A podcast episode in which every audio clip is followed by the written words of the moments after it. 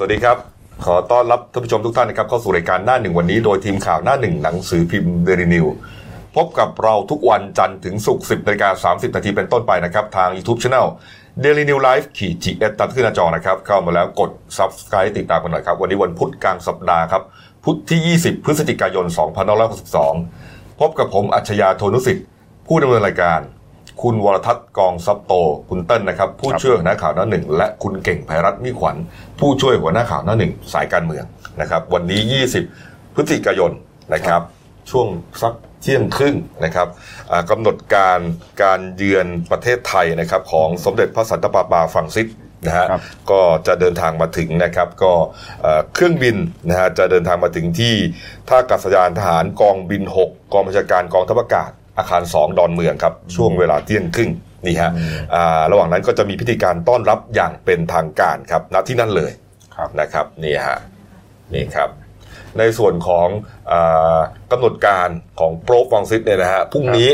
นะฮะจะมีทั้งวันเลยอืมนะตั้งแต่ช่วงเช้าก็จะไปที่ทำเนียบรัฐบาล ไปพบทานนายกรัฐมนตรีครับนะครับอ่าแล้วก็มีช่วงสายๆก็จะพบกับสมเด็จพระสังฆราชครับ นะครับนี่ฮะแล้วก็ช่วงเที่ยงๆก็จะไปที่โรงพยาบาลคาทอลิกทั้ง 4 โรงพยาบาลนะฮะนี่ครับแล้วก็ช่วงเย็นก็อ่าจะเข้าเฝ้าในหลวงรัชกาลที่ 10 นี่ฮะอันนี้คือพรุ่งนี้นะครับนะฮะก็ทางช่อง YouTube Dailynews Live TV นี่ก็จะถ่ายทอดสัญญาณสดด้วยนะครับเป็นระยะระยะเนี่ยนะฮะเมื่อเมื่อมีเอ่อเหตุการณ์สำคัญนะครับนี่ฮะเอาละครับ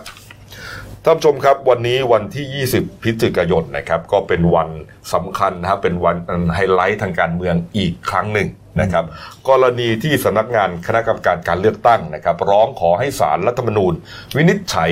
สมาชิกภาพการเป็นสสของคุณธนาธรจึงรุ่งเรืองกิจนะฮะหัวหน้าพักอนาคตใหม่ จะสิ้นสุดลงตาม มาตราอารัฐธรรมนูญมาตรา101วงเล็บ6นะประกอบมาตรา 98 วงเล็บ3นะฮะจากกรณีการถือหุ้นสื่อ บริษัทวีลักษณ์มีเดียหรือไม่ฮะวันนี้บ่าย2โมงตรงนะฮะจะมีการอ่านคำวินิจฉัยนะถือว่าอ่าเป็นไฮไลท์สำคัญของการเมืองเลยฮะคุณเก่งครับ ใช่ก็คดีหุ้นสื่อของคุณธนาธรจริง ๆ มันยืดเยื้อมา 8 เดือนแล้วนะพี่กบครับ 8 เดือนวันนี้ก็จะได้รู้สักทีอืมว่าจะหัวจะก้อยครับใช่ไหมแล้วก็ตอน ตอนนี้ทางทางที่ศูนย์ราชการตรงสำนักงานศาลรัฐธรรมนูญเนี่ยก็ถูกบรรยากาศก็คือคักเลยนะคึกคักครับ เพราะว่าเอ่อผู้สื่อข่าวทุกสำนักนะฮะอืมก็ไปเตรียมที่จะถ่ายทอดสดนะครับอ่าในส่วนของคุณธนาธรนะฮะแล้วก็อ่ากับพวกเนี่ยนะฮะเห็นว่าบ่ายโมงครึ่งนะฮะน่าจะเดินทางถึงที่ที่ที่สารรัฐธรรมนูญนะครับที่ถนนแจ้งวัฒนะเนี่ยศูนย์ราชการเนี่ยนะครับอืมส่วนองค์คณะของตุลาการนะฮะก็ทั้ง 9 ท่านเนี่ย เริ่มประชุมกัน 10 โมง ประชุมกันมาแล้วฮะประชุมอืมเพื่ออาเกี่ยวกับที่จะอ่านกันนี่แหละ ในช่วงบ่ายนี่แหละนะครับนี่ฮะเรื่องของเออคดีของคุณธนาธรเนี่ยถ้าย้อนไปเนี่ยนะก็ตั้งแต่ช่วงปีใหม่นะเอช่วองเดือนมีนา มีนาคมมีนานะคมต้นต้นปีเนี่ยอืมที่อ่ามีการมาร้องเรียนนะฮะว่าคุณธนาธรเนี่ยไปถือหุ้นสื่อก็คือว่าอ่า มีการซุกหุ้นหรือเปล่าอืมนะแล้วก็ไม่ได้มาแจ้งนะฮะแจ้งบัญชีต่อปปชใช่นี่ฮะซึ่งไอการถือหุ้นสื่อเนี่ยมันผิดกฎหมายในการรับสมัครรับเลือกตั้งการเป็นสสใช่นี่ฮะนี่ครับคือวันวันนี้เนี่ยคำวินิจฉัยของศาลรัฐธรรมนูญเนี่ยจะชี้ใน 3 ประเด็นหลักครับๆประเด็นแรกเนี่ยคือจะต้องชี้ก่อนว่าบริษัทวิลักมีเดียอืมเป็นสื่อมวลชนหรือไม่นะครับครับอันนั้นอะอันวันนี้จะจะชัดครับ ถ้าเกิดเป็นประเด็นที่สองจะชี้คือว่าในวันสมัครรับเลือกตั้งเนี่ย คุณธนาธรเนี่ย ถือหุ้นสื่ออยู่หรือไม่นะครับ อันนี้คือประเด็นที่สองที่วันนี้จะชัดครับ หลังจากนั้นประเด็นที่สามอะก็คือ ถ้าเกิดเป็นกรณีคุณธนาธรถือหุ้นสื่อเนี่ยจะมีความผิดตามกฎหมายหรือไม่ คือต้องดูเจตนาประกอบครับ เจตนาอืมในการที่จะไปสมัครสสอ่า แล้วอ่ามีความผิดตามกฎหมายหรือไม่อืมถ้ามีจะถูกลงโทษ ขั้นไหนอืมถูกลงโทษสถานใดฮะ จะเบาหรือหนัก ใช่คือนี่คือวันนี้คำวิจัยของสารรัฐธรรมนูญเนี่ยมันจะออกได้สองหน้าครับหน้าหน้าที่เป็นบวกก็คือว่าคุณธนาธรก็ทำหน้าที่สสต่อเข้าสภาได้ครับแต่ว่าถ้าเกิดหน้าที่เป็นลบเนี่ยก็คือสเต็ปแรกเนี่ยอะก็พ้นตำแหน่งสสไป สิ่งที่จะเกิดขึ้นตามมาเนี่ยคือมันจะมีการเลื่อนลำดับสสบัญชีรายชื่อครับเข้ามาโดยอัตโนมัติ ผมไปเช็ครายรายชื่อมาแล้วก็คือจะเป็นในส่วนของตัวแทนแกนนำกลุ่มชาติพันธุ์กะเหรี่ยงอืมอ่าชื่อคุณมานพ คีรีภูวดลคนเนี้ยก็จะเลื่อนเลื่อนขึ้นมานั่นเป็นไปตามกลไกกฎหมาย แต่ว่าอีกสเต็ปหนึ่งเนี่ยก็คือ หลังจากเนี้ยถ้าเกิดคุณธนาธรถือหุ้นสื่อผิดกฎหมายเนี่ยมันจะนำไปสู่กกตเนี่ยอาจจะดำเนินคดีอาญาต่อนั่นฮะใช่นี่ฮะสามเด้งเลยนะอืมคุกหนึ่งถึงสิบปี ปรับสองหมื่นถึงสองแสนเพิกถอนสิทธิ์เลือกตั้งสิบปีอืมใช่ แล้วก็ต้องนี่ฮะต้องต้องดูในในประเด็นเนี้ยมันจะนำไปสู่การยุบพักหรือเปล่า เพราะว่าท้ายสุดเนี่ย มันอาจจะนำไปสู่การเปลี่ยนดุลการเมืองไง พอยุบพักปุ๊บเนี่ยมันจะเข้าสถานการณ์ว่าพึ่งอาจจะแตกรังโอ้โหใช่ไหมโอ้พึ่งแตกรังอะฝ่ายหนึ่งอาจจะย้ายไปอยู่พักฝ่ายค้านอะไรก็ว่าไปแต่อีกครับฝ่ายหนึ่งเนี่ยอาจจะมีคนย้ายไปอยู่ขังขั้วรัฐบาล มันจะเปลี่ยนโครงสร้างรัฐบาลเสียงปิ่มน้ำคุณเก่งคิดว่ามันจะรุนแรงขนาดนั้นเลยเหรอ มันจะถึมีงขั้นช่องที่จะไปได้ ถึงขั้นยุบพักเลยเหรอมันมีช่องที่จะไปได้หลังหลังจากวันนี้ต้องต้องรอดูท่าทีของกกตก่อนอืมอืมมันมีแนวโน้มว่าจะนำไปสู่การฟ้องคดีอาญาต่อ อืมเนี่ยฮะเอาละเรากำลังต่อสายไปยังผู้สื่อข่าวของเรานะฮะอ่าผู้สื่อข่าวของเรานะครับ คุณธนงศักดิ์จันทสิงห์นะครับ เป็นผู้สื่อข่าวการเมืองของหนังสือพิมพ์เดนิวและเดนิวไลฟ์นะครับอยู่ในสายกับเราแล้วนะครับ ตอนนี้อ่าอยู่ที่สารรัฐธรรมนูญเลยนะฮะสวัสดีครับ คุณธนงศักดิ์ครับ ครับสวัสดีครับคุณตอนนักข่าวท่านนะครับครับ บรรยากาศที่สารรัฐธรรมนูญตอนนี้เป็นยังไงครับ อ่า ตอนนี้ก็กำลังเป็นการส่วนใหญ่เป็นการเตรียมการของสื่อมวลชนครับเพราะว่าอ่ากลุ่มประชาชนทั่วไปเนี่ยที่แม่ให้กำลังใจเนี่ยก็ยังไม่ ยังไม่เดินทางมาถึงครับครับอืมครับเอ่อในในส่วนของเรื่องของคดีเนี่ยครับเอ่อแน่นอนนะก็ ผลของการอ่านคำวินิจฉัยเนี่ยก็อาจจะออกได้สองหน้าแน่ๆฮะอ่าด้านหนึ่งก็คือเป็นผลเป็นผลดีกับเป็นผลดีกับคุณธนาธรนะฮะก็คือยกทั้งหมดนะครับคุณธนาธรก็กลับไปปฏิบัติหน้าที่สส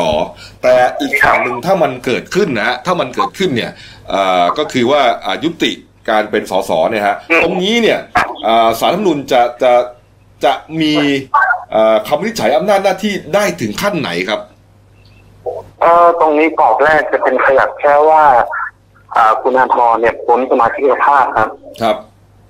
อ่าเอ่อกรอบที่สารรัฐธรรมนูญจะจะอ่านคือแค่พ้นสมาชิกภาพถูกไหมฮะถ้าถ้าเป็นผลลบนะฮะอะแต่ ก็คือวันนี้ก็คือแค่ว่า อ่าคุณอาทรเนี่ยพ้นไม่พ้นเพราะว่าตัวจริงๆเนื้อเนื้อความของคดีจริงๆเนี่ยก็คือพิจารณาว่าสรุปแล้วเนี่ยคุณอาทรเนี่ยถือหุ้นในบริษัทวีรัตมีเดียเนี่ยซึ่งเป็นถือเป็นสื่อมวลชนเนี่ยถือวันสุดท้ายคือวันที่เท่าไหร่และโอนหุ้นจริงๆคือวันที่เท่าไหร่ฮะครับก็คือถ้าถ้าสมมติว่าคุณธนาธรเนี่ยยังถือหุ้นอ่าอ่าก่อน ที่จะลงรับสมัครเนี่ยก็คือถือหุ้นก่อนก่อนที่จะถึงวันเลือกตั้งเนี่ยตามตามที่มีการตั้งข้อสังเกตกันตอนก่อนหน้านี้ก็คือคุณธนาธรก็จะพ้นสมาชิกภาพเพราะว่าถือว่าเอ่อมีลักษณะต้องห้ามฮะที่ห้ามดำรงตำแหน่งที่ห้ามเอ่อลงรับสมัครลงสมัครรับเลือกตั้งครับครับเอ่อทีนี้ถ้าถ้าศาลลงว่าอ่าพ้นจากการเป็นสสเนี่ยฮะอำนาจหน้าที่ของสามนูญเนี่ยจะจะถึงขั้นว่าอ่าให้ยุติ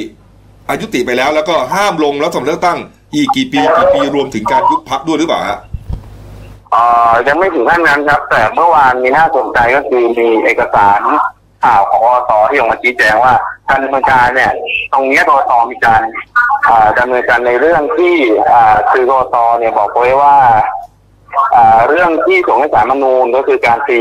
การวินิจฉัยคุณสมบัติสสอคุณธนาธรตามรัฐมนูญฮะก็คือกตมีอำนาจ อืมแต่มันจะมีอีกเคสหนึ่งที่เป็นเกี่ยวข้องกันก็คือเคสที่กตเองมีอำนาจสอบแล้วกตก็ยังดำเนินการอยู่ ก็คือเคสของการที่ว่าเอ่อตามมาตรา151 ของพรบเลือกตั้งฮะ ครับ ก็คือกรณีที่ว่ารู้อยู่แล้วว่าขาดคุณสมบัติ แต่ก็ยังอ่าลงรับสมัครหรือว่าให้อ่า ทำหนังสือยินยอมให้คนอื่น ส่งลงรับสมัครเลือกตั้งแล้วตรงนี้จะเป็นความผิดอาญาฮะอืมก็คือถ้าถ้าผิดก็จำคุกสิบปี แล้วก็มีโทษขั้นตัดสิทธิ์ทางการเมืองยี่สิบปีฮะก็คือเคสเนี้ยจะอาจจะเป็นก็คือมีการตั้งข้อสังเกตว่า อ่าเคสเนี้ยอาจจะเป็นเคสต่อไป เพราะว่า หลังจากหากสารรัฐธรรมนูญเนี่ยชี้ว่าคุณธนาธรเนี่ยพ้นสมาชิกภาพสสเนื่องจากเหตุการณ์สื่อของหุ้นสื่อเนี่ยครับ อาจจะเป็นกุญแจไปสู่อีกคดีที่ยังเหลืออยู่ของกตในชั้นเนี่ยฮะอืมนะครับ อืมอืมก็ก็แสดงว่าอ่าณชั้นนี้อาจจะไม่ยังไม่รุนแรงถึงขั้นว่าอ่าห้ามลงรับสมัครสสอีกกี่ปีกี่ปีนะฮะเอ่อรวมถึงการยุบพักนะยังไม่รุนแรงขั้นนั้นนะครับนะใช่ครับใช่ครับเป็นแค่วินิจฉัยคุณสมบัติอะกองเชียร์เข้ามากันเยอะไหมครับในวันนี้ตอนนี้ยังไม่อ่าณเวลานี้ยังไม่ยังไม่เห็นกองเชียร์หรือประชาชนได้ให้กำลังใจนะ ส่วนใหญ่ยังเป็นที่ยินเป็นทีมสื่อมวลชนเองที่เตรียมพร้อมทำหน้าที่แล้วก็มีเจ้าหน้าที่รักษาความปลอดภัยเนี่ยกำลังเตรียมการอยู่ในพื้นที่โถงด้านด้านด้านในอาคารเองฮะครับเอาละครับเอาละฮะตรวจสอบแค่นี้ครับ คุณธนงศักดิ์ครับขอบคุณครับขอบคุณมากคครัรับบครับครับสวัสดีครับนะฮะก็ยังไม่ถึงขั้นไปเอ่อไปถึงขั้นว่าคุณธนาธรจะต้องห้ามลงรับสมัครสสกี่ปีนะฮะรวมถึงยุบพักด้วย ไม่ไม่คือคือคือคืออย่างนี้อืมมันจะมีดาบหนึ่งดาบสองดาบสามไงครับคล้ายๆแบบประหารชีวิตสมัยโบราณอะอืมตัดคอไปก่อนดาบดาบแรกอืมเดี๋ยวรอดาบสองฟัน แต่ว่าครับแต่ว่าวันนี้จริง ๆ เนี่ยก็คือว่าแค่สมาชิกภาพ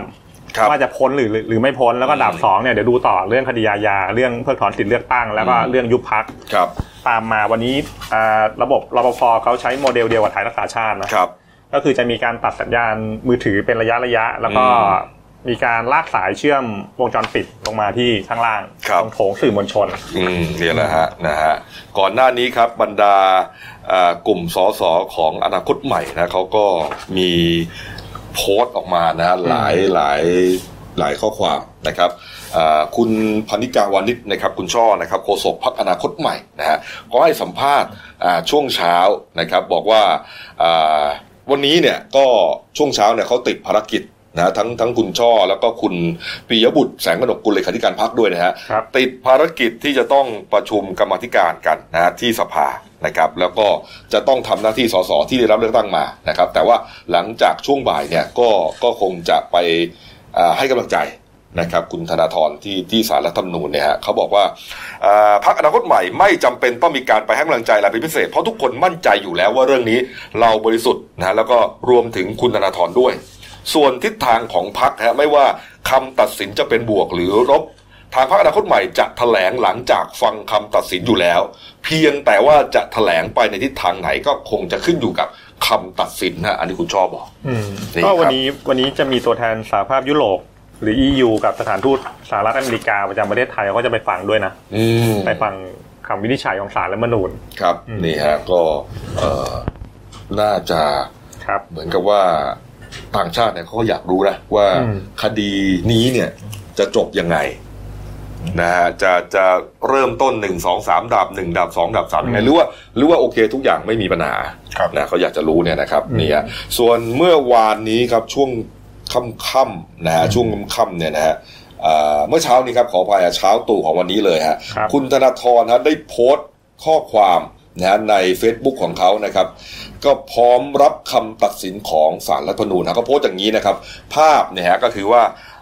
ไม่มีแผนสองนะครับไม่มีตัวเลือกอื่น และไม่มีทางกลับไปที่เดิม เพราะนี่คือความฝันของผม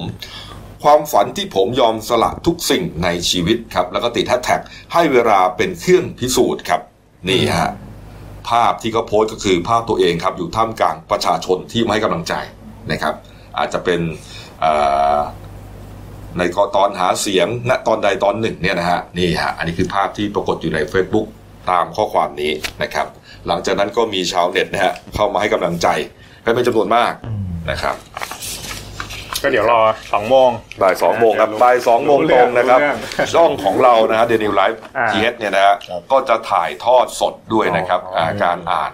คำวินิจฉัยของศาลรัฐธรรมนูญนะฮะอืมนี่ฮะเอ่อนี่ฮะโชว์ปกสักนิดนึง ปกสีส้มฮะ นี่ อันนี้ถ่ายทอดสดเลยใช่ไหมถ่ายพี่กทอบดสดเลยฮะ ถ่ายทอดสดเลยนี่ครับ อืมนี่ฮะนี่บ่ายสองโมงอ่า นะครับ เจอกันครับ นะครับ เอาละฮะ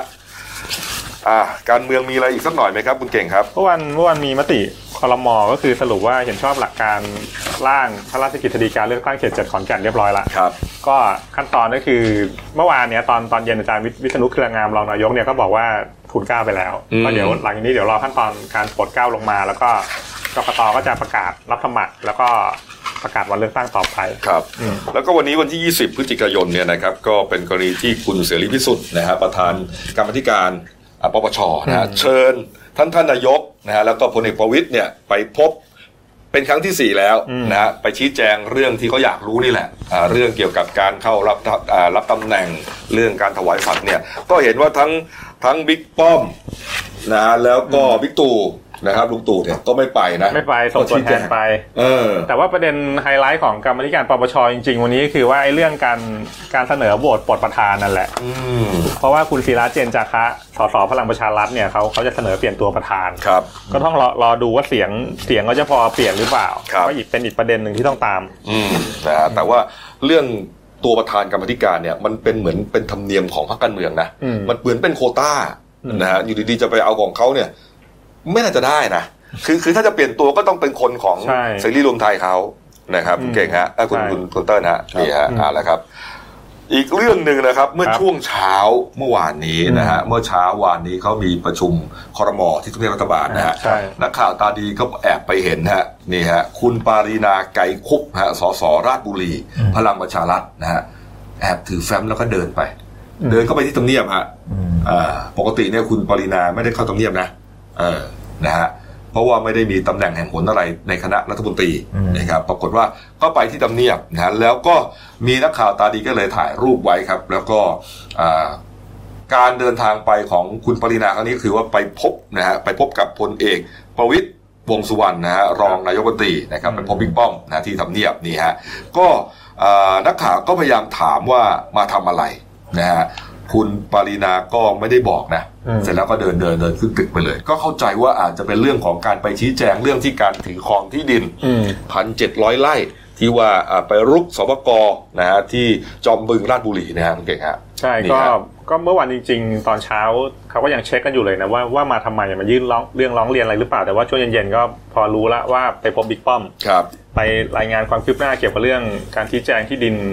มันก็ยังไม่ชัดนะว่าสปกหรือเขตป่าปัตงวนด้วยไอ้พันเจ็ดร้อยไร่เนี่ยครับก็ต้องรอตรวจสอบต่ออืมนะครับ แต่ว่าเห็นเอ่อคุณธรรมนัฐพรหมเผ่านะครับรัฐมนตรีช่วยเกษตรและสหกรณ์นะก็บอกว่าอ่ากรณีของที่ดินของคุณเอ๋เนี่ยนะฮะครับคุณคุณเอ๋ปรินาเนี่ยนะครับก็บอกว่าอ่าเขาอยู่มาก่อน การปฏิรูปที่ดินนะฮะดังนั้นเนี่ยเรื่องอาญาคงจะเอาผิดไม่ได้นะฮะส่วนเรื่องการยึดคืนให้เป็นของหลวงเนี่ยก็คงจะต้องดำเนินการตามกฎหมายก็คงจะยึดคืนนั่นแหละนะฮะส่วนกรอบเวลาจะยึดคืนอะไรกันยังไงเนี่ยก็ต้องเอออยู่ที่การตกลงกันนะฮะเรื่องของแนวเขตของกรมป่าไม้กับสปกที่มันอาจจะยังมีปัญหาคาบเกี่ยวกันอยู่เนี่ยนะครับนี่ฮะส่วนเรื่องการเช่าจะมาเช่าเนี่ยคงไม่ได้อืมนะฮะคงไม่ได้นะครับนี่ฮะ นี่ครับ เรื่องนี้เนี่ยไปถึงพี่ศรีอีกแล้วฮะคุณศรีสุวรรณจันยาเลขาธิการ สมาคมองค์การพิทักษ์รัฐธรรมนูญไทยครับนะครับ คุณศรีสุวรรณครับเขาไปยื่นคำร้องต่อปปชแล้วครับ เมื่อสักครู่ที่ผ่านมานี่เองฮะสิบนาฬิกาสิบโมงเช้านี่ฮะอืมครับกรณีนี้แหละฮะกรณีของคุณเอ๋ปรินานี่แหละครับเขาบอกว่าคุณเอ๋ปรินาเนี่ยน่าจะรู้ตัวเองดีอยู่แล้วอืมว่าเป็นผู้ขาดคุณสมบัติของการได้สิทธิในการครอบครองและการทำประโยชน์ในที่ดินอ่า สปกดังกล่าวมาตั้งแต่ต้นนะครับเนื่องจากว่าอ่าเขาระบุเลยนะฮะว่าอ่ากฎหมายสปกเนี่ยคือจะต้องให้กับเกษตรกรผู้ยากไร้นะครับผู้ยากจนอืมนะฮะแล้วก็มีรายได้ขั้นต่ำต่ำกว่าสามหมื่นบาทต่ออมปีต่อคนใช่แล้วก็ใช้ชีวิตทั้งชีวิตเนี่ยทำเกษตรกรรมมากกว่าอย่างอื่นอืมเขามีข้อกำหนดกฎเกณฑ์กันอยู่ คุณเอ๋ไม่เข้าสักอย่างหนึ่งอะคุณเอ๋ไม่เข้าสักอย่างหนึ่งแล้วที่แน่ๆคือไอ้ที่ที่ดินที่ถือครองเนี่ยเยอะกว่าที่เขาอนุญาตอีกเอออันนี้มันชัดเจนมากนะฮะก็อ่าคุณศรีสุวรรณก็เตรียมจะไปยื่นเนี่ยหลายหลายข้อเลยนะฮะเรื่องของจริยธรรมต่าง ๆ มากมายอืมนี่ฮะรวมถึงรัฐธรรมนูญมาตรา219 ด้วยอืมนี่คืครัอบคือประเด็นนี้คุณปรินาเขาพยายามจะจะสู้ประเด็นว่าเขาครอบครองมาก่อนครับครอบครองมาก่อนจะประกาศสปกแต่แต่จริงๆ มันน่าจะสู้ยากนะ เพราะว่าอืมครอบครองก่อนมันยังเป็นเขตป่าสงวนใช่ฮะถ้าเกิดก่อนที่จะประกาศเป็นเขตป่าสงวนเนี่ยมันก็ยังยังอยู่ในเขตพื้นที่ของของพระราชบัญญัติป่าไม้ครับ แล้วก็ โอ้โหเป็นพันเจ็ดร้อยไร่อะมันเยอะไปโอ้โหมันจะเป็นเยอะเขาลูกนึงเลยอะแล้วมันจะทำอะไรหมดอะคุณเติ้ลฮะผมไม่รู้หนูยังคิดอยู่เลยนะผมมีหนึ่งพันเจ็ดร้อยไร่ผมทำอย่างนี้เหรอเดินเดินตรวจทั้งวันเออเออไม่ด้วยไม่นะไม่ไม่ทั่วไม่ทั่วแล้วครับเออใช่ก็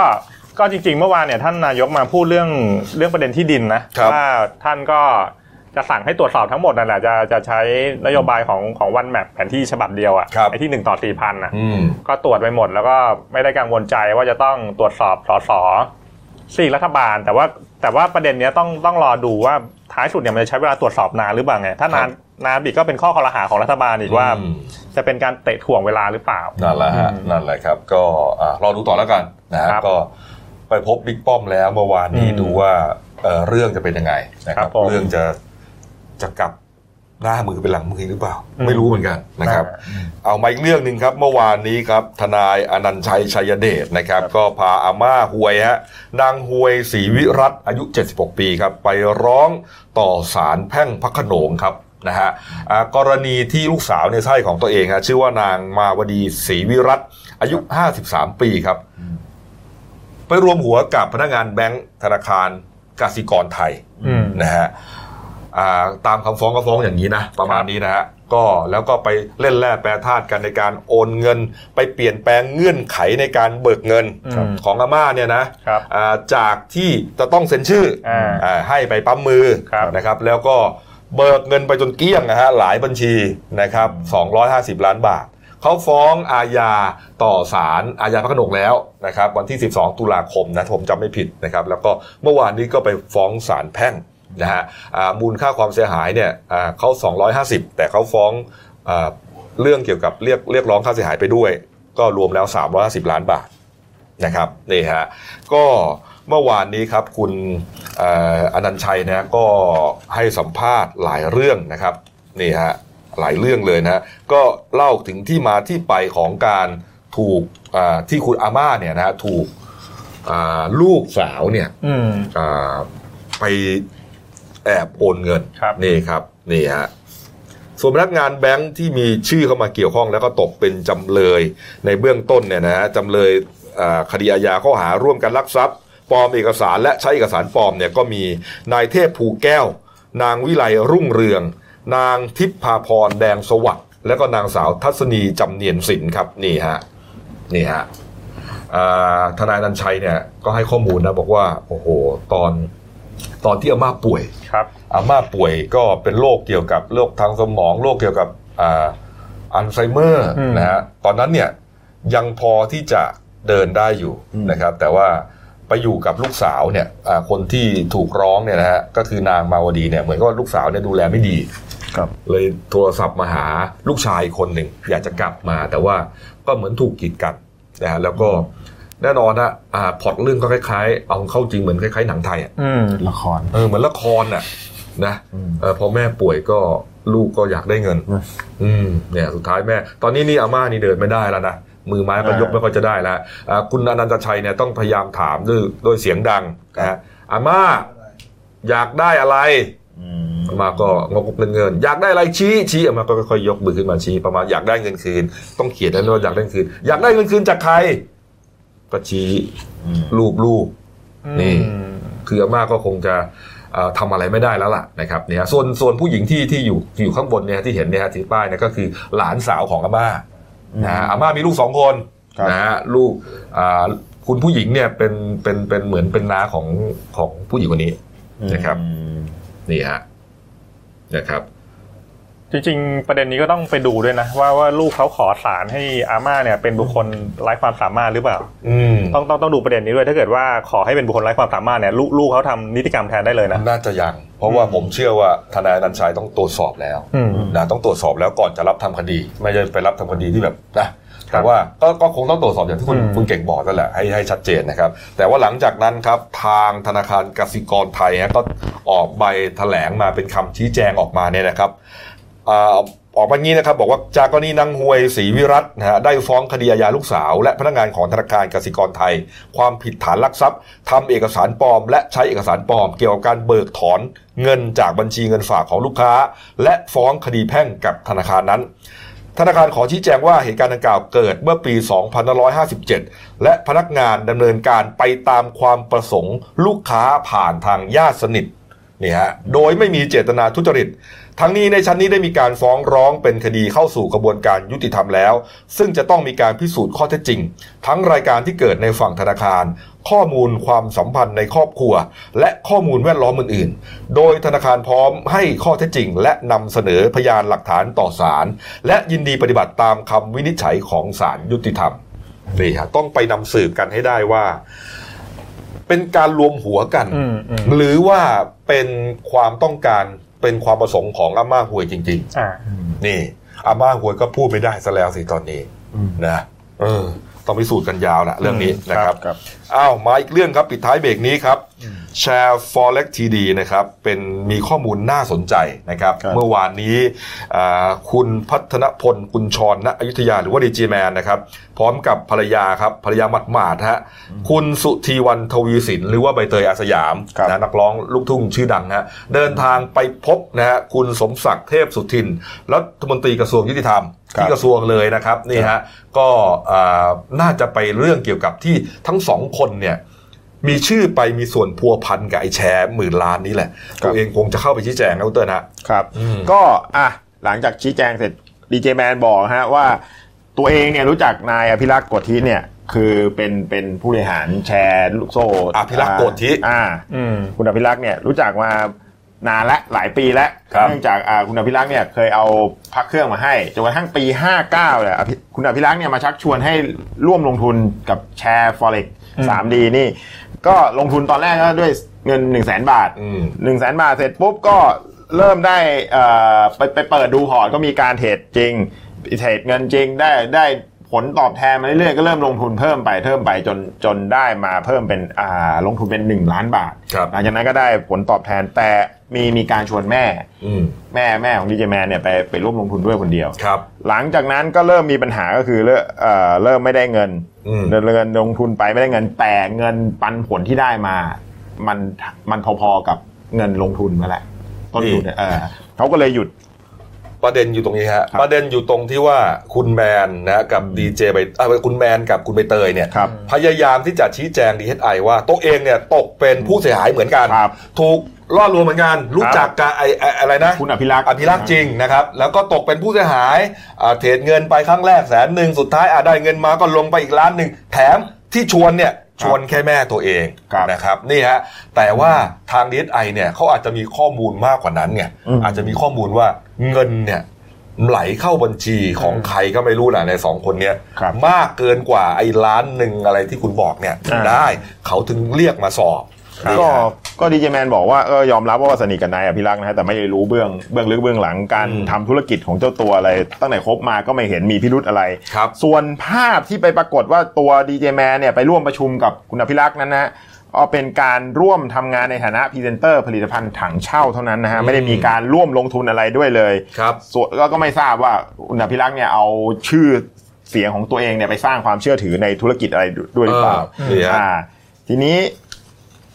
ทีนี้อ่าด้านอ่าคุณใบเตยก็บอกว่าส่วนที่ที่มีข่าวเรื่องว่าอ่าสินสอดงานแต่งเนี่ย 45 ล้านครับแล้วก็ไปไอ้เรื่องเนี้ยเรื่องเงินเนี่ยถูกโยงไปเกี่ยวกับแชร์เนี่ยเขาบอกว่าคุณใบเตยบอกว่าเงินสินสอดเนี่ยมันไม่ใช่เงินสดทั้งหมด มันมีทั้งพวกบ้านเพชรทองคำอะไรเนี่ย รวมอยู่ในนั้นด้วย แล้วก็ที่มีข่าวว่าคุณอภิรักษ์เป็นคนจัดงานให้ แล้วก็ใส่ซองให้ 10 ล้านบาทเนี่ยไม่เป็นความจริงอืมทั้งอ่าเงิน สินสอดทั้งหมดเนี่ยเป็นเป็นการอ่าหามาด้วยตัวเองทั้งหมด แล้วก็ไม่ตัวเองส่วนตัวคุณใบเตยเนี่ยก็ยืนยันว่าไม่เคยร่วมลงทุนอะไร รู้จักในฐานะเพื่อนเท่านั้นอืมอ่าทีนี้ก็อ่าอืมครับส่วนทางด้านคุณสมศักดิ์เทพสุทิน รัฐมนตรีว่าการกระทรวงยุติธรรม เอานี้ก่อนเลยดีกว่านี่ฮะ ก็เอ่อก่อนที่คุณสมศักดิ์จะมานะครับเอาเรื่องของอาคุณแมนเนี่ยอืมก็มีคนสงสัยเนื่องจากก่อนหน้านี้เนี่ยคุณแมนเขาก็ได้โพสต์ Facebook นะครับเอ่อใน Facebook ของเขาเนี่ย DJ Man 9999 นะฮะครับรูปที่มีประเด็นปัญหาเนี่ยก็คือรูปที่นั่งประชุมนั่นแหละอ่านนะฮะรูปนั่งประชุมฮะอ่านั่งประชุมเสร็จแล้วเนี่ยฮะเดี๋ยวค่อยๆเข้ามาหน้ารูปนะเอานั่งประชุมก่อนนะครับเนี่ยฮะ ผมเฝ้าดูสิ่งนี้อันนี้แคปชั่นครับนะผมเฝ้าดูสิ่งนี้สิ่งที่ดีมานาน และผมอยากให้คนไทยทุกคนได้สิ่งที่ดีที่สุด จะช่วยคนให้มากที่สุด ยาที่ดีเพื่อคนไทย ภายนอกตัดสินใครไม่ได้ร่างกายก็เหมือนกัน ประชุม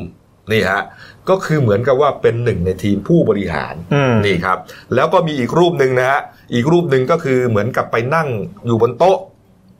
ทำงานอืมของนายอภิรักษ์ครับโกธิกนี่แหละนี่ฮะ นี่ฮะแล้วก็มีแคปชั่นอย่างที่ว่านะแล้วก็มีอ่าชาวเน็ตนะฮะไปค้นมานะบอกว่าคุณแมนเนี่ยโอ้โห เป็นผู้บริหารนะนี่ไปเปิดสนามแข่งรถนี่ฮะมีการโพสต์นะแล้วก็กรรมการผู้จัดการเนี่ยของบริษัทเนี้ยก็ชื่อนายอภิรักษ์นี่แหละอืมนี่ แล้วก็มีคุณแมนเนี่ยเป็นผู้บริหารไอ้สนามนี้ด้วย นี่ครับ คือเหมือนมีเงินเยอะ มีเงินกันครับเยอะ มีเงินกันเยอะมาก นี่ฮะอืมนี่ครับ ก็มันก็เข้าอีหลอบ ที่เอ่อทาง DSI เขามีข้อมูลนะฮะบอกว่าไอ้แชร์ Forex เนี่ยนะ Forex ครับ TD เนี่ยรวมถึงนายพิรักษ์เนี่ยมีการโอนเงินลักษณะผ่องถ่ายเงินไปให้กับดารา นักแสดงเซเลบริตี้ที่สนิทสนมคุ้นเคยครับนะอ่าจะเป็นหุ้นส่วนหรือหุ้นส่วนเนี่ยอันยังไม่ทราบอืมแต่รายละ 200ถึง300 ล้านบาทอ่าซึ่งเงินที่โอนไปนั้นน่ะ มันก็เป็นเงินที่มาจากคนไปลงแชร์นั่นไง ซึ่งตอนนี้เขามาแจ้งความว่าเป็นพันคนแล้วครับนี่ฮะนี่ฮะต้องพิสูจน์ให้ได้ว่าสรุปแล้วคุณดีเจแมนกับใบเตยเนี่ย เป็นผู้เสียหายจริงครับๆหรือว่าก็เป็นหนึ่งในเครือข่ายเขานั่นแหละอืมนะฮะอันนี้อันนี้ก็ไม่เกี่ยวนะ ไม่ไม่ไม่รู้ว่ายังไงแต่ว่าก็ต้องไปพิสูจน์กันนะครับอืมเตือนละเชิญด้านอ่าคุณสมศักดิ์เทพสุทินอ่ารัฐมนตรีว่าการกระทรวงยุติธรรมนะครับครับก็เปิดเผยว่า คดีเนี้ยตอนเนี้ยมีผู้เสียหายทั้งหมดเนี่ย8,720รายแล้ว อืม มีพบเงินหมุนเวียนเนี่ยกว่า 20,000 ล้านบาทครับเบื้องต้นเนี่ยคาดว่าความเสียหายเนี่ยน่าจะประมาณมากกว่า1นึ่งก็หลักหมื่นล้านนะครับ หนึ่งล้านจากอืมการพูดคุยกับดีเจแมนกับใบเตยเนี่ย ก็เบื้องต้นเข้าว่าค่าอ่าพบว่าเข้าไปเกี่ยวข้องในระดับ 3 ก็ทางดีดีไอเนี่ยต้องเรียกเขาให้ข้อมูลเนื่องจากทั้งสองคนเนี่ยมีภาพไปปรากฏเกี่ยวข้องกับผู้บริหารแชร์ ก็พร้อมกันทั้งขอฝากเตือนไปยังดารานักแสดงกลุ่ม ผู้มีชื่อเสียงทั้งหมดนะฮะว่าให้ระวังการปรากฏตัวใน เพราะเป็นคนบุคคลสาธารณะอาจจะถูกนำชื่อไปแอบอ้างเพื่อสร้างความเชื่อมั่น แล้วก็ทำให้ประชาชนและแฟนคลับเข้าใจผิดว่าอ่าไปไปมีส่วนร่วมกับการบริหารแชร์พวกนั้นด้วยอืมเนี่ยฮะมันง่ายที่สุดนะครับ เงินที่มันถูกโอนเข้ามาเนี่ยนะจะเข้าบัญชีใครก็ตามเนี่ย ถ้าชี้แจงไม่ได้ครับว่าเอามาจากไหนอ่ายิ่งเป็นร้อยล้านเนี่ยนะโอ้โห รอดยากฮะเมื่อวานช่วงค่ำคุณใบเตยนี่เครียดหรือแล้วก็เครียดหรือเปล่าเครียดแล้วก็มีอาการท้องเสียมาตั้งแต่กลางวันด้วยนะโอ้ค่าท้องเสียอย่างรุนแรงอ่อนเพลียอ่า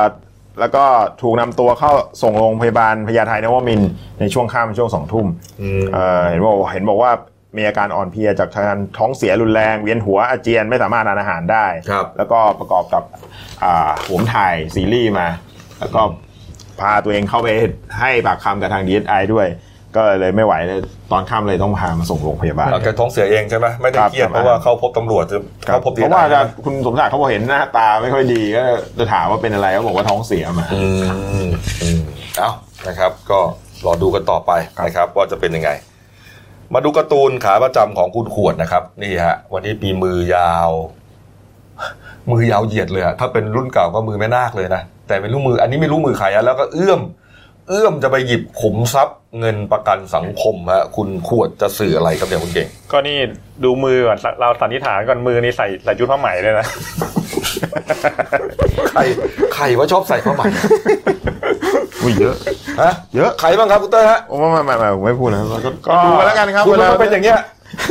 ก็ก็จริงๆพูดมาแล้วก็ไม่พูดจริงๆก็คงแซวแซวลุงตู่นั่นแหละ ก็คือก่อนก่อนอันนี้มีกระแสข่าวว่าลุงตู่ให้ประกันสังคมไปศึกษาว่าจะเอาเงินประกันสังคมไปปล่อยกู้ได้ได้หรือเปล่าหาประโยชน์เพิ่ม อื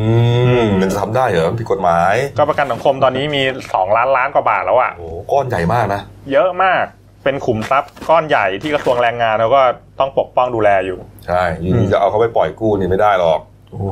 ถ้าปล่อยกู้เดี๋ยวผมจะกู้มางนะเา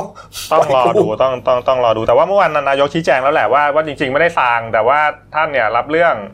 มาจากผู้ประกันตนอีกทีนึง ถามว่าจะใช้ประโยชน์ยังไงได้บ้างก็เลยเอาไปถามต่ออีกทีหนึ่งถ้าเกิดไม่ได้ก็ไม่ได้ก็ตามกฎหมายก็ผมว่ากันก็ไปเข้าใจว่าเป็นมือผีเปรต ก็มือยาวอะ คือไม่รู้มือใครนะ แต่เหมือนเป็นมือผีเปรตไงเขาเขาที่ที่เขาจะกู้นี่คือเป็นเงินของตัวเองหรือเปล่าอะไรฮะที่ที่สะสมไว้อะสะสมไว้เป็นเงินประกันตัวไม่ไม่ไม่ไม่ใช่ไม่ใช่ เงินก้อนใหญ่เลยแล้วก้อนใหญ่เลยฮะก็เงินกองทุนของประกันสังคมนั่นแหละสองล้านล้านอย่างที่คุณเก่งว่านั่นแหละแล้วเขาก็ไม่ปล่อยคุณกู้หรอกฮะเขาก็ต้องเป็นสถาบันอะไรมากู้นะครับอ้าวพักครู่เดียวครับกลับมาช่วงหน้านะครับนี่ฮะศึกแย่งห้องผ่าตัดนะฮะหืม เด้งทั้งคู่ครับ หมอพยาบาลนะครับนี่ฮะแล้วก็วินจอยอครับ รุมกระทืบรปภที่ธรรมศาสตร์ศูนย์ลังสิตฮะเขาแจ้งความแล้วนะครับ แล้วก็มีคุณฟอยครับ คุณฟอยนักแสดงอารมณ์ดีชื่อดังนะฮะไปเปิดใจหลังจากพบจะเข้าพบตำรวจที่ลาดกระบัง ตอนนี้เอ่อไม่แน่ใจว่าถึงโรงพักหรือยังนะครับแล้วครัก็บปิดท้ายที่คลิปสลดนะฮะโคอาล่าที่ออสเตรเลียที่เกิดไฟไหม้ป่าเนี่ยโอ้โหเอ่อมีคนพยายามช่วย นะแล้วน้องอ่าโอโคล่านี่ก็ร้องน่าสงสารมากนะคครัรับบพักครู่เดียวครับ เดี๋ยวกลับคุยข่าวกันต่อครับ จากหน้าหนังสือพิมพ์ สู่หน้าจอมอนิเตอร์ พบกับรายการข่าวรูปแบบใหม่ หน้าหนึ่งวันนี้ โดยทีมข่าวหน้าหนึ่ง หนังสือพิมพ์เดลิวิวออกอากาศสดทาง YouTube d e l i n e w l i v e ขีดทีทุกวัน จันทร์ถึงศุกร์10นาฬิกา30นาทีเป็นต้นไป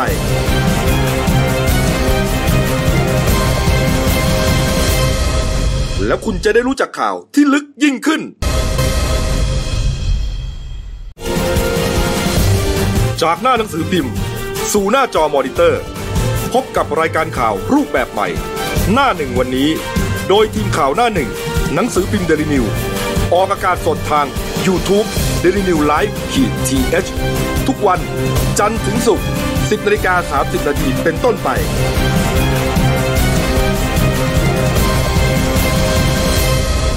แล้วคุณจะได้รู้จักข่าวที่ลึกยิ่งขึ้น วันนี้ครับพบกับพี่เอครับ คุณวรวุฒิคุณสมบัติหัวหน้าข่าวหน้าหนึ่งครับนี่ครับอ่าท่านผู้ชมครับกรณีคลิปในโลกออนไลน์ฮะที่แชร์กันสนั่นเลยเนี่ยนะที่มีปากเสียงกันระหว่าง ก็พิสูจน์กันไปแล้วล่ะว่าเป็นคุณหมอผู้หญิงท่านหนึ่งกับพยาบาลนะครับกรณีของการอ่าแย่งห้องผ่าตัดกันนะฮะที่โรงพยาบาลอำนาจเจริญนะฮะในคลิปเนี่ยเราก็อ่า เข้าใจได้นะฮะคงจะท่านผู้ชมคงจะเห็นกันแล้วล่ะนะครับก็ไปหาดูตามโซเชียลมีเดียกันแล้วกันนะครับนะฮะก็ประมาณว่าอ่าคุณหมอท่านนั้นน่ะจองห้องผ่าตัดไว้นะครับแต่เหมือนกับว่ามาแทรกคิว มาแทรกคิว แล้วก็พยาบาลก็จะไม่ได้ไม่ได้จัดคิวไว้ให้ คุณหมอก็เตรียมจะมาผ่าแต่ปรากฏว่าอ่า ไม่ได้คิวก็เลยเกิดอาการโมโห แล้วก็โอ้โหโวยวายกันลั่นเลยนะฮะโวยวายกันลั่นเลย แล้วก็มีการถ่ายคลิปไว้นะครับ ก็เป็นเรื่องเป็นราวมากนะฮะเนื่องจากว่าหลังจากที่อ่ามีการแชร์คลิปในโซเชียลมีเดียอ่าครับก็มีวิพากษ์วิจารณ์กันเยอะแยะมากมาย ถึงว่าเหมาะสมนะฮะแล้วก็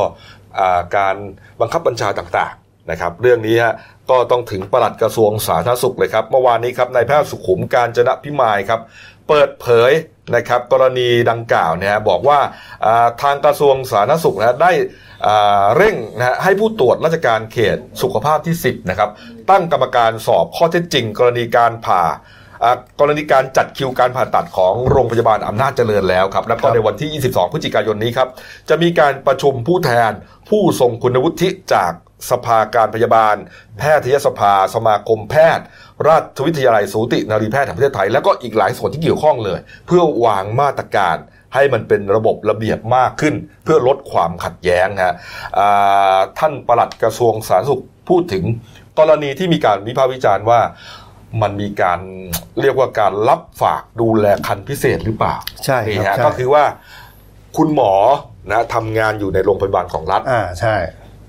ไปเปิดคลินิกพิเศษนอกโรงพยาบาล คลินิกส่วนตัวนะฮะแล้วก็มี คือรับฝากคันดูแลคันอย่างเงี้ยอืมแล้วก็นี่ฮะมาเขาก็หมอท่านก็ดูกำหนดคลอดครับพอถึงกำหนดวันนี้วันเป็นวันอาจจะเป็นคนที่มาเขาต้องการเกิดวันนี้ครับเป็นวันดีเลิกดีครับเขาก็เลยเรียกว่าศัพท์เทคนิคว่าการสั่งเกิด การสั่งเกิดคือเกิดตามเลิก ไปหาหมอนอกเวลาพิเศษที่คลินิกพิเศษครับอาจจะมีการจ่ายเงินอะไรก็ไม่รู้อะที่นั่น แต่เวลาคลอดเนี่ยมาใช้เอ่อสถานที่ของโรงพยาบาลที่รัฐ นะฮะเนื่องจากว่าเอ่อคลอดฟรีนี่หรือก็เข้าโครงการ 30 บาทได้ นี่ไง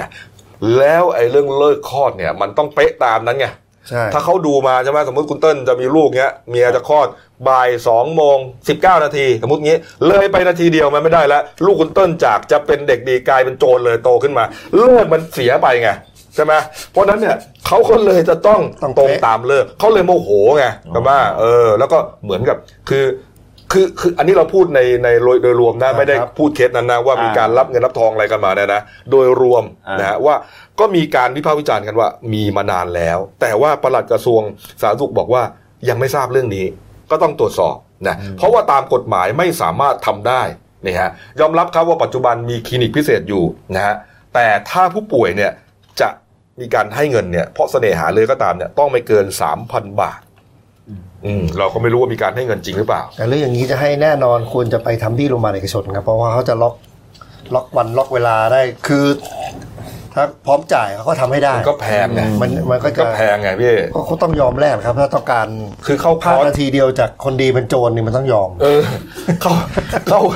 เข้าคอร์สของโรงพยาบาลเอกชนเนี่ยประมาณสักใช่ห้าหมื่นบาทอ่านะเอ่อกลางๆนะ อาจจะมีแพงกว่านั้น มีมีมีมันมีแพ็กเกจน้องชายผมสองคนแหละครับเอ่อ โรงพยาบาลหนึ่งก็สามสามสามวันสี่คืนครับ นอนรอก่อนเลยสามประมาณรู้สึกประมาณสามหมื่นกว่าบาทอืมถ้าของของเอกชนนะครับนะฮประมาณนั้นนี่ครับ ส่วนนายแพทย์ประภาสวีรพลนะครับนายแพทย์สันติสุขจังหวัด อำนาจเจริญนะฮะก็บอกว่าเรื่องนี้ครับได้ตั้งกรรมการสอบข้อเท็จจริงแล้วครับก็ก็จะเอาให้เสร็จภายในหนึ่งสัปดาห์ครับอ่าแล้วก็จะมีการสอบทางวินัยอ่าใช่ให้แล้วเสร็จภายในหนึ่งเดือนด้วยนะฮะกับผู้ที่เกี่ยวข้องนะฮะทั้งสูตินรีแพทย์เจ้าของเคสที่ถูกแทรกคิวนะฮะแล้วก็สูตินรีแพทย์ที่แทรกคิวผ่าตัด เอ่อเขามีเคสจะผ่าอยู่แล้ว แต่มีสูตินรีแพทย์ผู้หญิงที่วายวายเนี่ยมาแทรกคิวผ่าตัด รวมถึงพยาบาลที่ถูกกระทำอ๋อเพื่อความเป็นธรรมกับทั้งสองฝ่ายด้วยอืมในคลิปเนี่ยพยาบาลเหมือนมีพูดประมาณว่า ปล่อยปล่อยคุณหมอปล่อยพอแล้วพอแล้วเหมือนกับ เหมือนดึงคอเสื้ออะไรประมาณเนี้ยนี่ฮะนี่ครับนี่ฮะแล้วก็อ่าเขาบอกนะครับบอกว่า ทราบว่าห้องผ่าตัดคลอดปกติคือห้องผ่าตัด 5สำหรับแผนกสูตินะครับแล้วก็ห้องผ่าตัดฉุกเฉิน 7 ที่ทุกแผนกสามารถใช้ร่วมกันได้ แต่เรื่องที่เกิดขึ้นน่าจะเกิดเพราะ การไม่สื่อสารทำความเข้าใจ แล้วนำเคสอื่นมาแทรกนะครับ ก็เลยทำให้เกิดความไม่พอใจ อย่างไรก็ตามครับเขาได้ย้ายผู้เกี่ยวข้องนะฮะท่านท่านแพทย์สาธารณสุขจังหวัดอำนาจเจริญบอกว่าได้ย้ายแล้วนะครับ โดยให้พยาบาลที่ถูกกระทำเนี่ยย้ายจากห้องผ่าตัดมาอยู่แผนกผู้ป่วยนอก ส่วนหมอสูติที่ทะเลาะและมีปากเสียงก็ให้มาอยู่ที่สำนักงานสาธารณสุขจังหวัด เพื่อให้เกิดความโปร่งใสในการตรวจสอบต่อไปโอ้นี่ฮะเอานะครับครับเอาละครับ ไปอีกเรื่องหนึ่งนะครับนี่ฮะก็มีคลิปอีกเหมือนกันนะครับ เป็นคลิปนะฮะที่เป็นชายวัยรุ่นสองคนนะครับ ใช้อาวุธไม้นะแล้วก็ยาวหมวกกันน็อกหมวกกันน็อกแล้วก็หมัดมวยนี่แหละนะฮะทำร้ายร่างกายรอปภนะครับ เหตุเกิดที่มหาวิทยาลัยธรรมศาสตร์ศูนย์ลังสิตที่ปทุมธานีครับ นี่ฮะในภาพก็จะเห็นนะฮะว่าอ่ามีการทุบตีนะฮะครับสองคนนะฮะแล้วก็มีคนมาห้ามนะฮะปรากฏว่านะครับอ่าเมื่อวานนี้ครับรอปภที่ถูกทำร้ายก็คือนายสุชาติสุดสระนะฮะอายุ 54 ปีฮะเป็นเจ้าหน้าที่รปภของมหาวิทยาลัยธรรมศาสตร์ศูนย์ลังสิตครับได้เข้าพบพันตำรวจโทสิโรธแนบเนียนนะครับสารวัสดสอบสวนสพคลองหลวง เพื่อให้การเพิ่มเติมนะพี่ฮะ ก็คือเหตุเหตุเนี่ยเกิดในวันที่ 17 ครับ เย็นวันที่ 17 ก็มีการไปรักษาเบื้องต้น ไปการเย็บแผลอะไรเรียบร้อยวันนี้มาให้ปากคำเพิ่มเติมครับเมื่อตอนเมื่อตอนสี่ทุ่มของวันที่ 19 ก็คือเมื่อคืนเนี่ยฮะครับ ก็ว่าก็มาให้ปากคำเพิ่มเติมทั้งพันพันตำรวจโทสีโทสีโรดก็บอกว่าอ่าขณะนี้ได้สอบปากคำผู้บาดเจ็บที่อยู่ในเหตุการณ์ทั้งหมดแล้วนะครับ แล้วผู้ที่มีส่วนเกี่ยวข้องในทุกมิติ ก็น่าจะน่าจะพยานแวดล้อมทั้งหมดนะครับ เพื่อหาพร้อมกับใบรับรองแพทย์อืม ซึ่งในวันเนี้ยเขาจะไปขอขออำนาจศาลเพื่อออกหมายจับบุคคลตามกล้องวงจรปิด ซึ่งทราบชื่อหมดแล้วนะก็มีอยู่สองคน มีถือไม้คนในคนถือหมวกกันน็อกมาอืมก็ทั้งสองคนนี่ก็คือวินมอเตอร์ไซค์ที่อยู่ประตูตรงเชียงรากหนึ่งเนี่ยที่เกิดเหตุนั่นแหละครับครับ ซึ่งสองคนนี้เขาจะเป็นประเภทที่ว่าชอบฝ่าฝืนน่ะอืมทางรปภก็ขอให้ใส่ก็เขาจะไม่ใส่ประจำก็จนเรียกว่าจำหน้ากันได้เลยล่ะฮะก็ เพื่อจะขอไม้ขอไม้จับนะครับ ครับนี่ฮะรปภก็เล่าให้ฟังเลยนะ เหตุการณ์วันเกิดเหตุเนี่ยนะฮะก็บอกว่าเขาก็ต้องอำนวยความสะดวกตามปกติแหละนะครับ แล้วก็อ่าเหมือนกับว่าถูกคำสั่งมาใช่ไหมพี่เอใช่ครับคำสั่งมาให้อ่าเข้มงวดกวดขันครับนะเรื่องการใส่หมวกกันน็อกเนี่ยเพราะว่าเคยมีเหตุนักศึกษารถล้มแล้วก็สมองเนี่ยต้องถูกผ่าตัดใช่สองรถครั้งล้มมาแล้ว ศีรษะกระแทกพื้นเลยครับอืมต้องถึงก็ต้องผ่าตัดสมองเลยนะครับ ใช่ครับเขาก็เลยต้อง เอ่อเข้มงวดกวดขันอ่าปรารกฏณว่ารงค์อะแบบไอ้สองคนนี้เนี่ยมาทีไรก็ไม่เคยเอ่อใส่หมวกกันน็อกสักที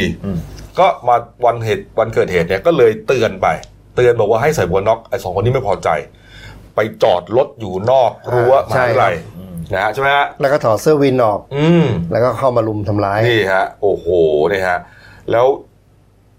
ก็มีคนเห็นเหตุการณ์นะเข้าไปห้ามนะครับนี่ฮะไม่งั้นอาจจะโดนเยอะกว่านี้ฮะนี่ฮะงานนี้น่าจะถึง ถึงคุกขุมตารางแล้วแค่แค่กระเช้าขอโทษไม่น่าพอ อืมใช่ครับน่าจะเกินกยระเช้าไปแล้ว เพราะว่าพี่สุชาติเนี่ยนะฮะรปภบอกว่าไปหาหมอที่ธรรมศาสตร์ลังสิตเนี่ยนะครับธรรมศาสตร์เฉลิมพระเกียรตินะฮะโรงพยาบาลเนี่ยบอกว่าเอ่อหัวแตกศีรษะแตกเย็บสองเข็มนะแล้วก็คางช้ำลำตัวฟกช้ำต้องนอนโรงพยาบาลหนึ่งคืนนะฮะนี่ฮะหนักอยู่นะเนี่ยครับล้มไปแล้วโดนซ้ำหลายอืรอบมถ้าไม่มีคนเห็นคนห้ามผมว่าหนักกว่านี้นะใช่ อืมเนี่ยครับเอาเอาละครับมาอีกเรื่องหนึ่งนะครับ กรณีคุณฟอยนะครับครับ คุณฟอยนัตพงษ์ชาติพงศ์นะครับ ที่ถูกเอ่อนักศึกษาฝึกงานบริษัทเอกชนแห่งหนึ่งนะครับ ก็ไปแจ้งความจับบอกว่าคุณฟอยเนี่ยเอ่อเอาขนมเยลลี่ อ้างว่าอ้างว่า อ้างว่านะฮะขนมเยลลี่อาจจะผสมกัญชาให้กินแล้วก็ทำให้โอ้โห สภาพ เรียกว่าไม่สามารถครองตนได้อะครับนะฮะก็คือเอ่อเวียนศีรษะหัวใจเต้นแรงนะฮะป้าหนึ่งว่าคุณฟอยเนี่ยจะหลอกตัวเองไปทำมิดีมิร้ายนะฮะเหตุเกิดที่ร้านอาหารแห่งหนึ่งย่านลาดกระบังครับนะครับแล้วก็ไปแจ้งความไว้เรียบร้อยฮะคุณฟอยฮะคุณฟอยนัตพงศ์ก็เลยออกมาเอ่อยืนยันว่าไม่ใช่ตัวเองนะครับแล้วก็เล่าเหตุการณ์ในวันนั้นเนี่ยเป็นคนละเรื่องกับที่นักศึกษาสาวเนี่ยพูดเลย นะครับเขาบอกว่ากินกันปกติไม่ได้จะมอมไม่ได้อะไรทั้งสิ้น แต่นักศึกษาสาวบอกยืนยันว่ามอม แล้วก็เอ่อเอาเรื่องให้ถึงที่สุด ปรากฏว่าวันนี้นี่มีความคืบหน้านะคุณเติ้ลนะอ่าเมื่ออ่าเมื่อวานเนี่ยครับบอกว่าผลการตรวจอืมครับปัสสาวะของน้องนักศึกษาเนี่ยออกมาพบว่ามีสารเสพติดของกัญชาผสมอยู่ ก็เชื่อว่าทางอาจจะทำให้มึนงงเท่านั้นนะแต่ยังตอนเนี้ยยังไม่เจอสารเคมีตัวอื่น เจือปนอยู่ครับ แล้วก็ส่วนสารกัญชาเนี่ยยังไม่ทราบว่าจะมันจะมาจากอ่าขนมตัวไหนอืมเพราะว่าวันนั้นเท่าเท่าที่จำได้ว่าคุณคุณฟอยเขาบอกว่ามันมีหลายตัวที่เขาเอามาเอง แล้วก็มีที่สั่งมาจากร้านหรือยังไง ก็เดี๋ยวต้องดูอีกทีว่าว่าอ่าทางทางตำรวจเนี่ยจะส่งไปไปตรวจ ครับส่งให้ให้ให้หมอตรวจหรือเปล่าส่วนที่วันนี้ก็มีรายงานว่าคุณฟอยเนี่ยจะเข้าพบกับอ่าพนักงานสอบสวนที่สอนออืมลาดกระบังก็จะชี้แจงกับสื่อมวลชนแต่เมื่อกี้เนี่ยล่าสุดเลยผมเช็คกับน้องแล้วยังไม่มาอืมยังไม่มา เพราะว่าคือคือทางเจ้าตัวนี้ก็บอกด้วยว่าทางตำรวจก็ยังไม่ได้ติดต่อมาว่าจะมาวันไหนแล้วก็หมายเรียกก็ยังไม่ออกครับเพราะว่าเพราะว่าอ่าทางตำรวจเขาเคยบอกไว้ว่า เคสเนี้ยถ้าถ้าติดต่อไปแล้วสมัครใจมาเองครับอ่าไม่ไม่หนีไม่อะไรเงี้ยก็ไม่จำเป็นต้องออกหมายเรียกคือติดต่อออกมาได้ ทีนี้เมื่อวานเนี่ยทางอ่านายแพทย์ไพศาลนันคุ้มนะครับอ่าทางเลขาธิการคณะคณะกรรมการอาหารและยาหรืออยเนี่ยก็กล่าวถึง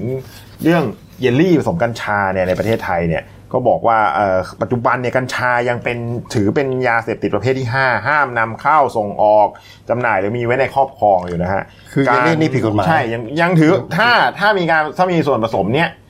ถือว่าผิดกฎหมายแน่ครับคนที่นำเข้ามาเนี่ยอ่าจะมีโทษจำคุกไม่เกิน 5 ปี ปรับไม่เกิน 5 0 0แสนบาท ส่วนอ่าเรื่องตัว เยลลี่ที่น้องเขากินไปเนี่ย ถ้าทางตำรวจอะเก็บผลิตภัณฑ์ตัวนั้นมา ก็จะส่งไปตรวจที่กรมวิทยาศาสตร์การแพทย์อ่าต่อไปว่าครับสรุปมันมีส่วนผสมของกัญชาจริงอ่ามันก็ต้องพิสูจน์ได้ว่าไอ้ปัสสาวะของน้องเขาเนี่ยที่พบสารกัญชาเนี่ย มันเป็นกัญชาที่มาจากขนมที่เขากินหรือเปล่าใช่เพราะมันก็นำนำสืบนะ เออนะว่าเออรุ่นน้องก็ไปสูบกัญชาที่ไหนก็ไม่รู้ แต่ประเด็นก็คือตรงที่น้องให้การให้การกินขนมกันเยลลี่กัญชาอืมแล้วก็เมา อื มก็คนคนที่ไม่เคยสัมผัสมาก่อนนี่อาการมานี่มันต้องชัดเจนอยู่แล้วอืมมันจะเวียนหัวนะจะเวียนหัวไปหมดอะก็เดี๋ยวแล้วทำไมพวกเรารู้กัน ผมเคยเห็นเราเราเคยเห็นใช่ขกินเราเคยเคยเห็นเราเวรตามโรงพักไงเห็นครับคนเมาอยู่ อืมนะฮะเอ้าเดี๋ยวเดี๋ยวต้องรอว่าคุณฟอยจะไปพบกับทางตำรวจวันนี้หรือเปล่าคือใช่ใช่อย่างเรียกว่าคุณอันนี้เรียกว่างานเข้าเหมือนกันนะคุณฟอย อืมแต่ แต่ก็น่าจะใช่ไหมฮะเด็กเขานะขนมกัญชาก็อาจจะเป็นเมื่อ เป็นการมันสั่งซื้อง่ายนะ คุณลอง search เข้าไปที่ Google เนี่ยพิมพ์ว่าขนมเยลลี่กัญชาขึ้นมาเป็นพรืดเลยแต่เป็นของเว็บต่างประเทศนะ ของเมืองไทยยังไม่มีอ๋อตก ถ้าเป็นกระปุกนี่ประมาณสองพันห้าอืมสองพันห้าน่าจะมีสักยี่ยี่สิบเม็ดได้มั้ง ถ้าเป็นแบบซองย่อยก็สามร้อยกว่าบาท คือยังซื้อได้ง่ายอยู่อะครับ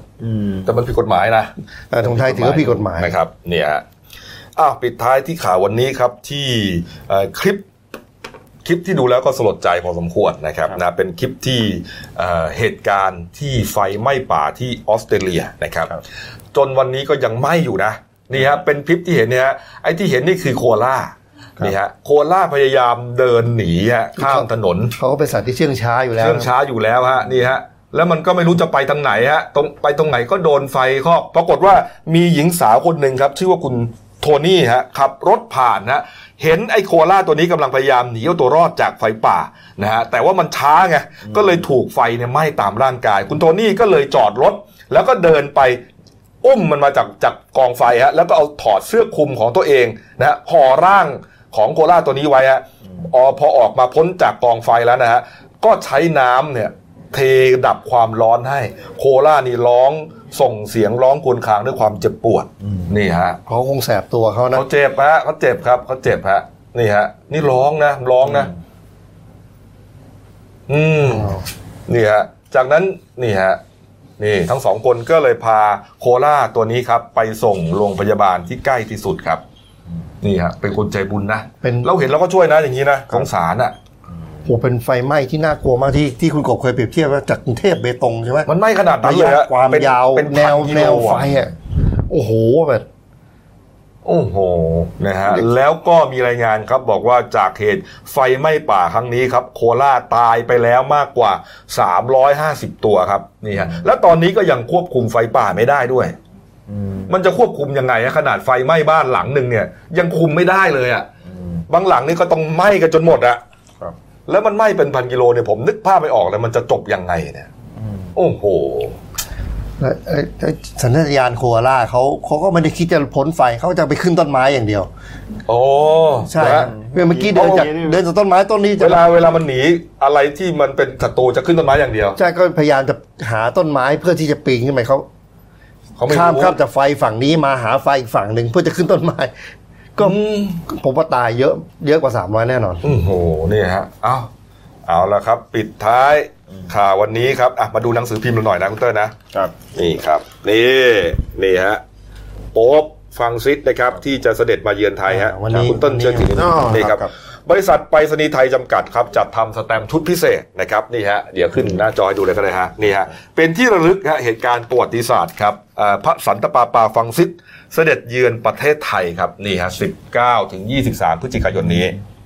นี่ฮะเป็นสแตมป์เป็นสแตมป์ที่ระลึกนะ คนที่เขาสะสมสแตมป์เนี่ยเขาแน่นอนนะเขาต้องซื้อแน่ครับนะครับ นี่ก็ไปหาซื้อกันได้นะฮะส่วนกำหนดการต่างๆ นี่ก็แน่นอนครับพรุ่งนี้แน่นเอียดนะฮะแล้วก็ เดนิวไลฟ์ขีดเอียดของเราเนี่ยถ่ายทอดสดนะครับตั้งแต่เช้าจดเย็นเลยเรานะฮะเราไม่พลาดเหตุการณ์ประวัก็ติเป็นศาสตร์ช่วงๆนะครับเป็นช่วงๆนะครับว่าว่าเอ่อท่านจะเสด็จที่ไหนบ้างเนี่ยนะฮะซึ่งอ่าก็มีมีกำหนดการมาแล้วล่ะนะครับนะฮะแล้วก็วันนี้ครับอย่าลืมครับบ่ายสองโมงตรงครับ กด subscribe ไว้เลยฮะคนที่ครับยังไม่ได้กดนะ จะมีการอ่าถ่ายทอดสดนะครับ ก็อย่างที่บอกครับตั้งแต่ช่วงต้นของรายการเนี่ยนะครับเอ่อศาลรัฐธรรมนูญนะฮะใช่จะอ่านคำวินิจฉัยอ่า ความเป็นอ่าสมาชิกภาพสสนะฮะของคุณธนาธรนะว่าจะผิดหรือเปล่าที่ไปถือหุ้นสื่อวีลัคมีเดียครับนะฮะบ่ายสองโมงตรงวันนี้ครับ ติดตามกันได้ บ่ายสองนี่กระดิ่งแล้วเตือนเลย ติ้งกดดูได้ทันมาทีได้เลยฮะแล้วอาจจะเข้าอ่า รายการก่อนสัก 5 นาที 10 นาทีครับนะครับเอาละครับ วันนี้หมดเวลานะครับ ก็ฝากช่องเราด้วยนะครับเดนิวไลฟ์ขีดจีเอนะเข้ามาแล้วกด Subscribe กดไลค์กดแชร์กดกระดิ่งแจ้งเตือนครับ มีรายการดีๆทั้งวันและทุกวันนะวันนี้หมดเวลานะครับ เรา 3 คนลาไปก่อน ขอบพระคุณทุกท่านที่ติดตามรับชมนะครับลาไปก่อนครับ สวัสดีครับ